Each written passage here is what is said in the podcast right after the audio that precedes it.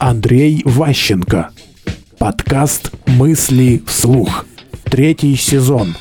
Товарищ Гитлер. Товарищ Гитлер что сделал? Первая вещь. Он воевал в Первой мировой войне и проявился как герой. Он вернулся с войны железным крестом.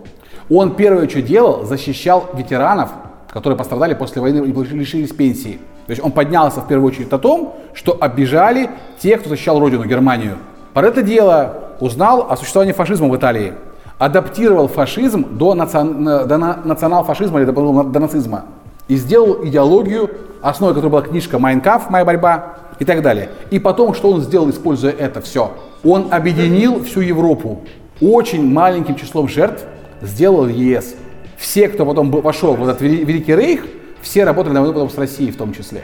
То есть он создал ЕС еще в 1936 году. Смысл просто в том, что, как говорят немцы, если бы он не полез потом за океан или там к нам за границу, остался бы в истории Германии величайшим лидером, который объединил немцев по всей Европе, объединил Европу и сделал много всего хорошего.